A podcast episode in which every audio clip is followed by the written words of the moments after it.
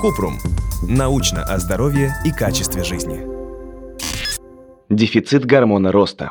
Побочные эффекты от приема лекарств. Кратко. Точные причины дефицита гормона роста назвать сложно. Он может быть врожденным или развиться в результате травмы либо заболевания. Мы не нашли информации, что инъекции гормона роста могут привести к развитию онкологических заболеваний. Побочные эффекты от приема гормона роста появляются редко. Среди них головные и мышечные боли, боли в суставах, особенно в тазобедренном, задержка жидкости в организме и, как следствие, отеки. Подробно. Гормон роста вырабатывается гипофизом, железой, которая находится в полости черепа. Расположена чуть ниже головного мозга, над носовыми ходами и мягким небом. Название гормона описывает его функцию. Он помогает организму расти и развиваться но иногда наблюдается дефицит гормона роста. При недостаточной выработке гормона ребенок медленно растет, ниже своих сверстников, может быть пухловатым и выглядеть младше своего возраста, при этом тело имеет нормальные пропорции. Как правило, у ребенка нет отклонений в интеллектуальном развитии.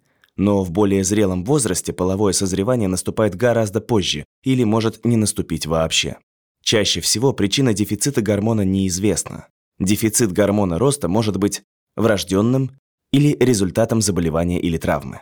Недостаток гормона часто наблюдается у детей с такими дефектами лица, как заячья губа или волчья пасть. Диагноз дефицита гормона роста могут поставить только после серии обследований. Педиатр отслеживает рост и вес ребенка по мере взросления, отмечая показатели. Если они не соответствуют норме, это первый признак замедленного роста. Кроме физического осмотра, обследование включает рентгенологическое исследование запястья и кисти, помогает определить костный возраст. Оценку инсулиноподобного фактора роста 1, IGF-1. В отличие от гормона роста, он меньше меняется в течение дня.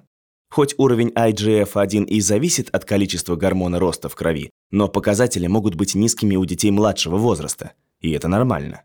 Поэтому нельзя делать выводы только по данному анализу. Тест на стимуляцию гормона.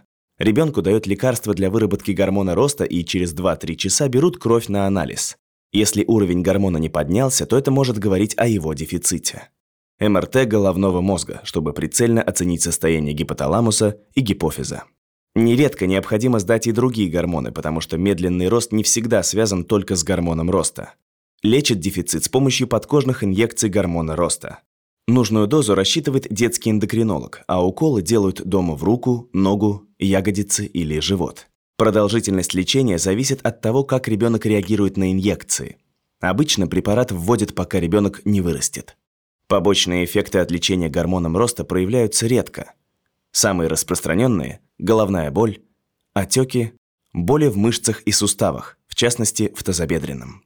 Если у вас возникли вопросы, пишите нашему боту в Telegram регистратура Купрумбот. Ссылки на источники в описании подкаста. Подписывайтесь на подкаст Купрум.